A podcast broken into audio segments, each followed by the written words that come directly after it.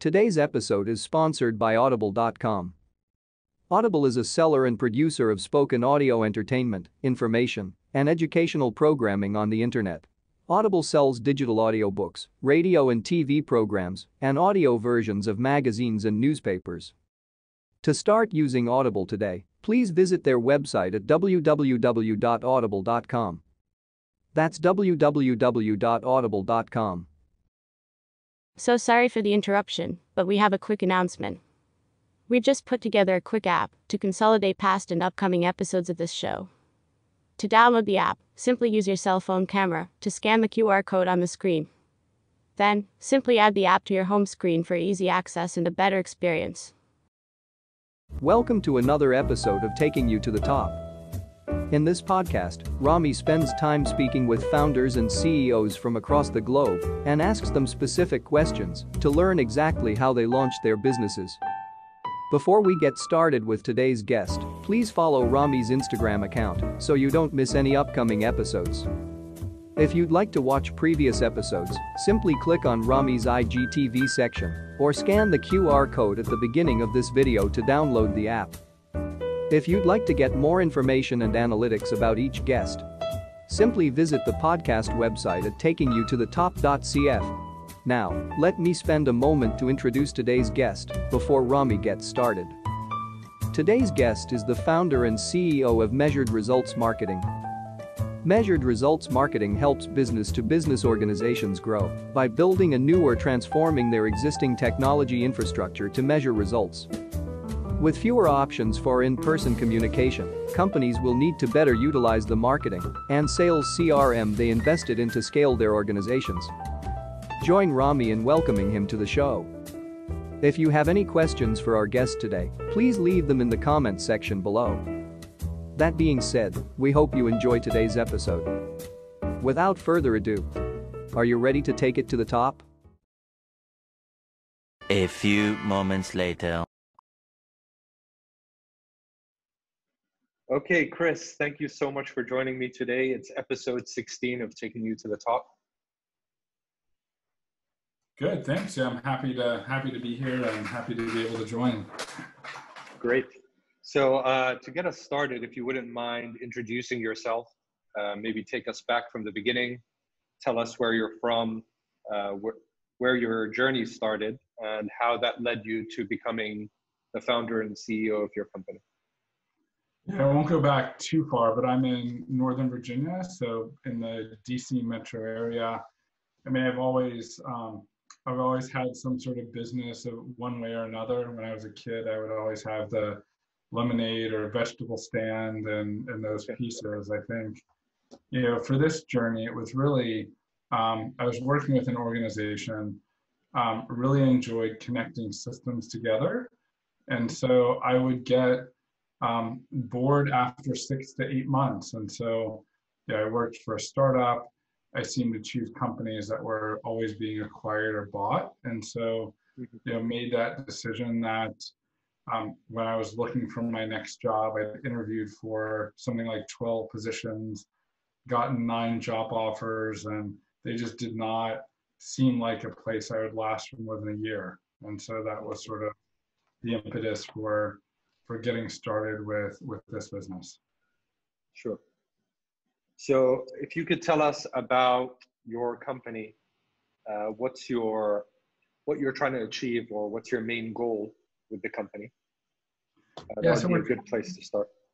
Yeah, so I think that you know a lot of companies have problems with technology.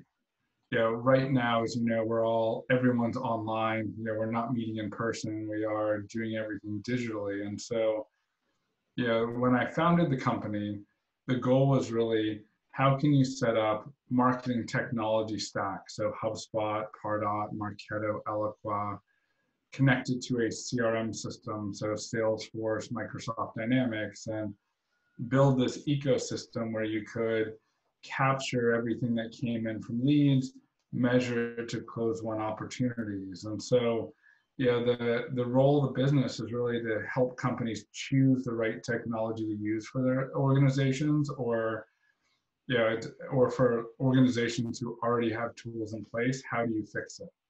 how do I get leads to my sales team? Or how do I build a process now that sales is all digital? And so that's really what our focus is, is to build tech, build or fix technology stacks that companies either are trying to build from scratch or fix what they already have, and then help with ongoing operations. So most people don't like cleaning out databases, managing users, building lead scoring models, all of the necessary pieces to make it work. And so we also help with the ongoing maintenance or, or running of those solutions. And how do you charge? Uh, is it based on like a, a license or is it sort of license plus consulting? Yeah, so we, we primarily work with established software. We've built a lot of our own applications using API, but it's uh, most times it starts with a project. So I think uh, yeah, there's a unique thing a, a company needs to fix. I can't believe my leads are not going over to the sales team. You know, we are only calling our contacts one time and we should be calling them four times and emailing them four times. Sure. So it it starts with a distinct project typically, and then it moves into an ongoing relationship where we are fixing different parts of the company's operations. Okay. And is your company bootstrapped or did you raise capital? Bootstrapped.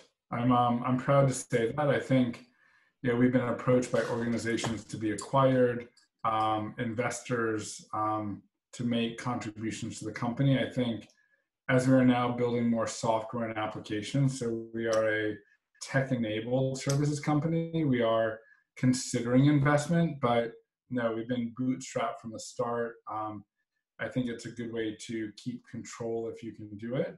Um, Absolutely. You may not grow as fast as you'd like to, but you know the, the fact that you're sort of not spending your time answering to a board is um, you know sometimes a bit more efficient until you get to a certain certain size and scale. I agree 100%. I mean, if you can stay bootstrapped, do that. It's you don't want to lose, you know, equity.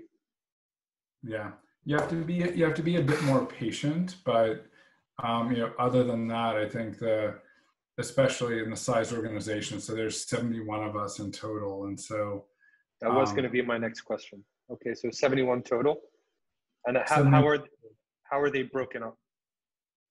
Well, so we have a core team of 10, sort of um, sort of the what you would expect as an organization. So head of client services, we have head of marketing automation platforms, head of sales CRM platforms, product development. You know, we're pretty lean otherwise. So, you know, we outsource, you know, we help companies do that from an operation standpoint. For us, all of the functions that we can outsource and be efficient, like legal, accounting, you know, those pieces. We've um, outsourced those functions and gotten the right people to do it rather than having to invest the overhead in hiring someone, even though you know, at the size company we are, it, it almost makes sense to do it. Okay, so the other 61 are outsourced?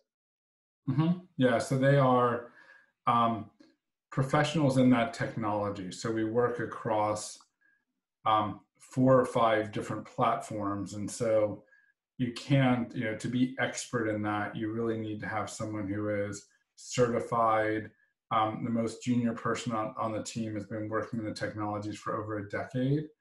And so you can imagine um, staffing a Marketo certified consultant, a Salesforce developer, someone who can build Visualforce pages.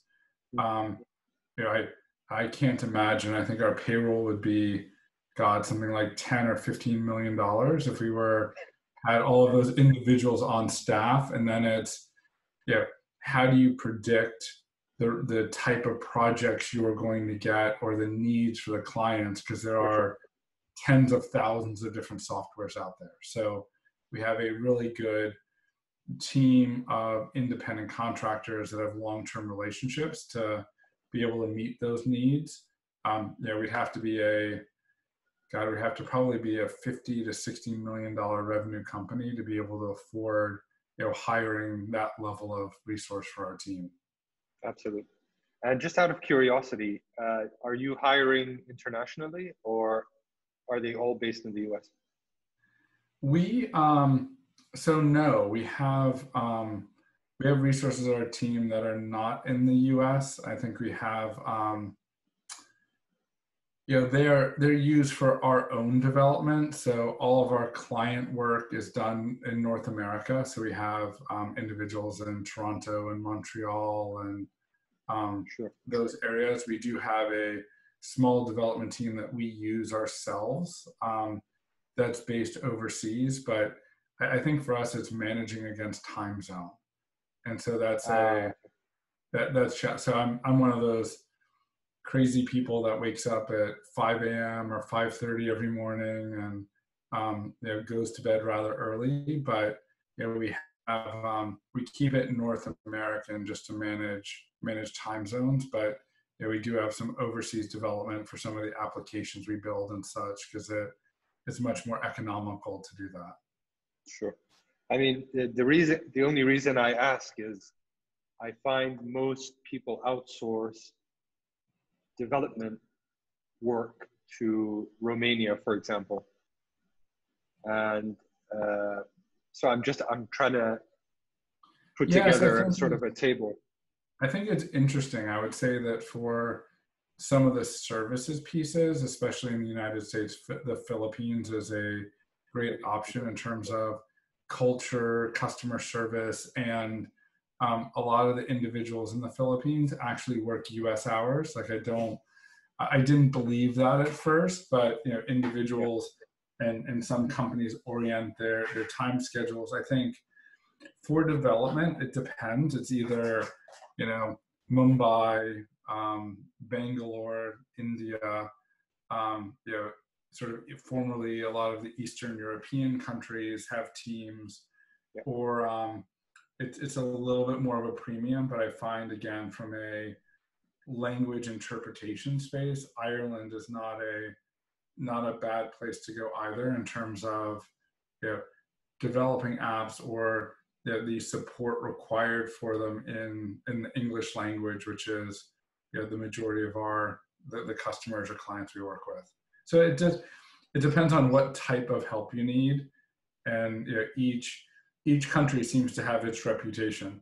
One is really good mm-hmm. for you know tedious repetitive tasks others are for software development. So it just it depends on what you're looking for but anyone who touches or works with a client is all north american based. So that's a that's sort of a at least for us it, it keeps it easier. I'd love to you know as you know it's much cheaper to work with someone in another country but the the premium to manage that at this point is not um, sort of not worth the the incremental dollars at least at the at this stage we are in development Sure. hopefully that helps to give you sort of some of that No, no, absolutely.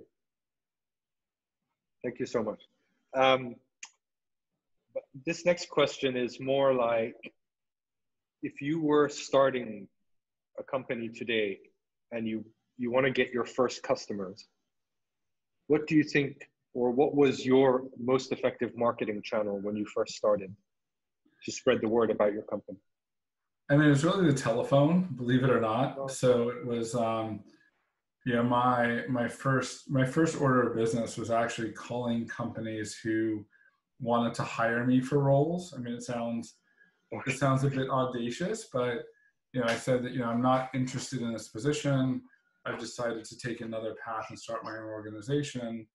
You know, you evaluated me for this type of role would you consider having me do some of that work on a contract basis? Okay. And I actually closed some of those deals. Um, so I work at some of those organizations I still, uh, as a company, do work with. Um, the second best was really LinkedIn. I mean, it was, I, I think people are hesitant to pick up the phone and ask and you know, contact people they know or contact, contact old colleagues, but they know your work, they know who you are, and so, and you know, they're the most willing to help you. Sure. Um, I think LinkedIn second. It's a good way to find people in a geographic area with a specific need. Um, and then, you know, unfortunately, the you know, online networking is not quite the same as going to events, but you know, I went to any relevant event that I could at that point. I was doing somewhere between five and seven a week. I'd go Wow. to meetups and lunch and learns and companies whose software I really appreciated. I would go to, you know, events or user conferences, and that was really the way that the company got seeded and um, got our first set of clients. Perfect. All right. So um, in this next section is like a, it's a set of questions more for the listeners who are just starting, or actually they haven't. Uh, they're trying to find an idea. So Mhm. uh, I'm trying to find problems that you face, for example, on a on a daily basis. Something maybe that's repetitive. Um, something that you just wish you could pass on to another company to deal deal with for you. So I mean, over the past past few yeah. weeks, have you had any sort of persistent problem or something that you wish could be fixed? Yeah, I think, I mean, it, it's, you know, now that we've moved all online, a lot of companies have cut budget and their main priorities are how do I retain my existing clients? And then how do I prospect to people who there's still a market or they can make investment in services?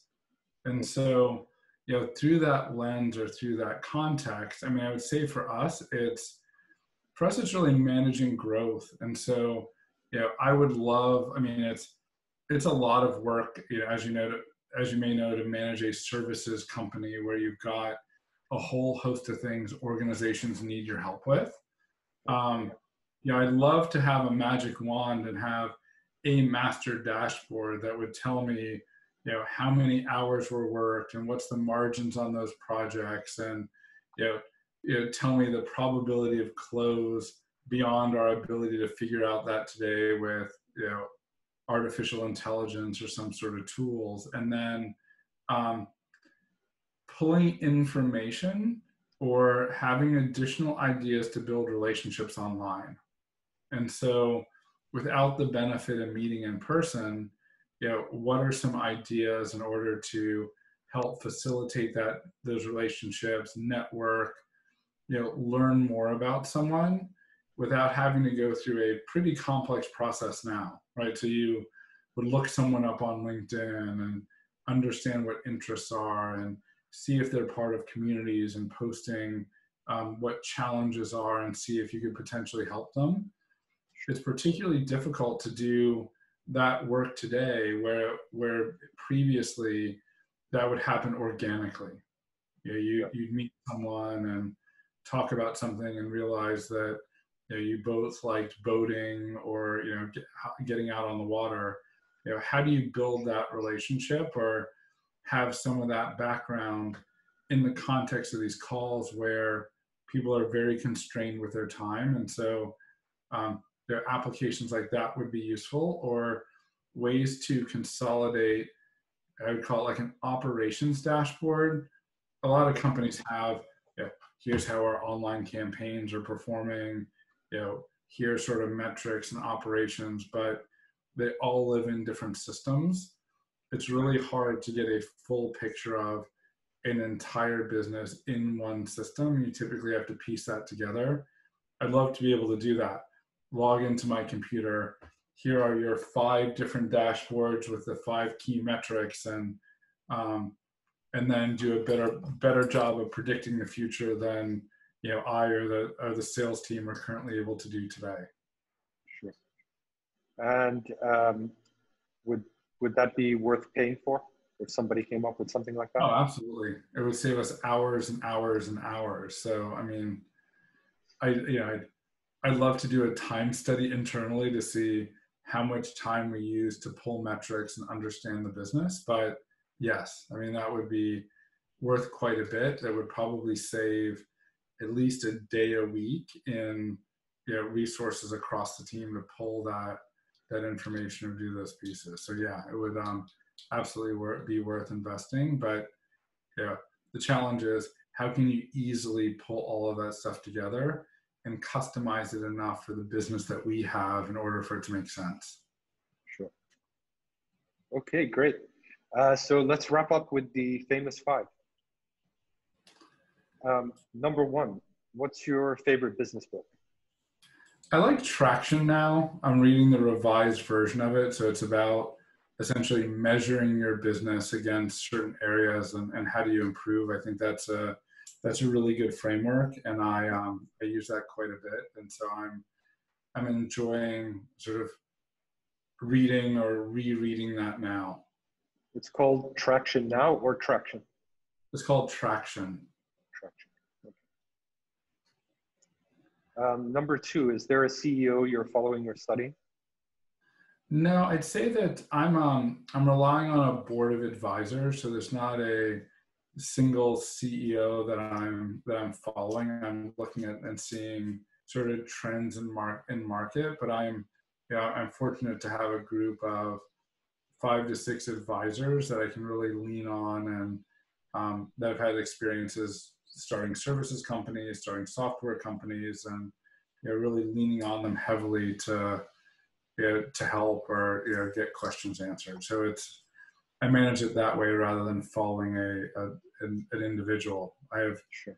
tons I follow via LinkedIn, but um, this is sort of a group that is um, that I can, I can kind of count on to get advice and and talk through some challenges with.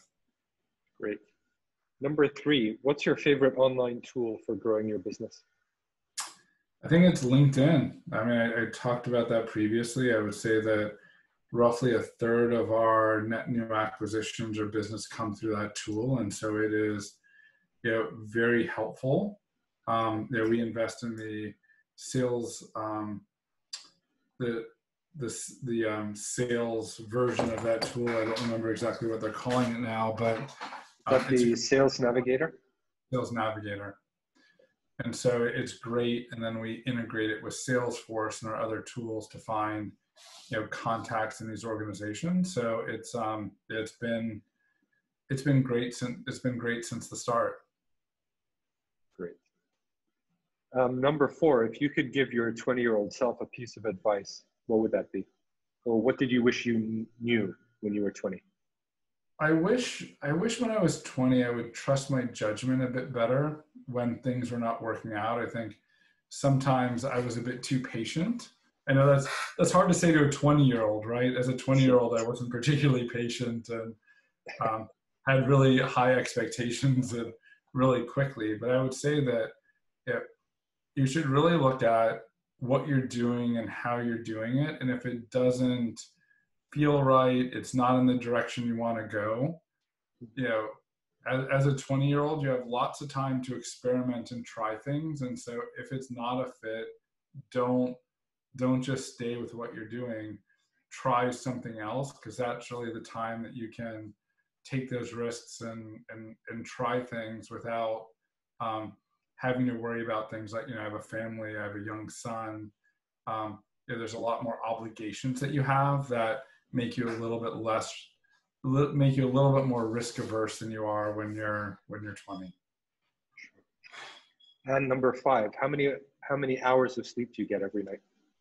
Um, between seven and eight. I mean for me sleep is really important. I find that if i don't sleep enough i'm not making as good a decisions i'm not as alert and focused. And you know in this role there's a lot of people counting on you. And so you know, one of the best things I can do is get a good night's sleep. So uh, that's the other bit of advice, unsolicited, I would say, is that, you know, I understand, especially in the States, um, you know, it's not as much outside of the States, but it's, um, it's still prevalent that, you know, the more you work, the harder you work, the, the more you'll advance and the more quickly you'll do it. I think that getting proper rest and thinking clearly will save you all sorts of extra hours that you're not sleeping. I can't say that some weeks, um, you know, some weeks it's definitely a push to get things done, but right. you know, by and large, um, sleep is something you should not um, you should not skimp on. Right. I mean, I guess that just leads to smarter decisions, more efficient.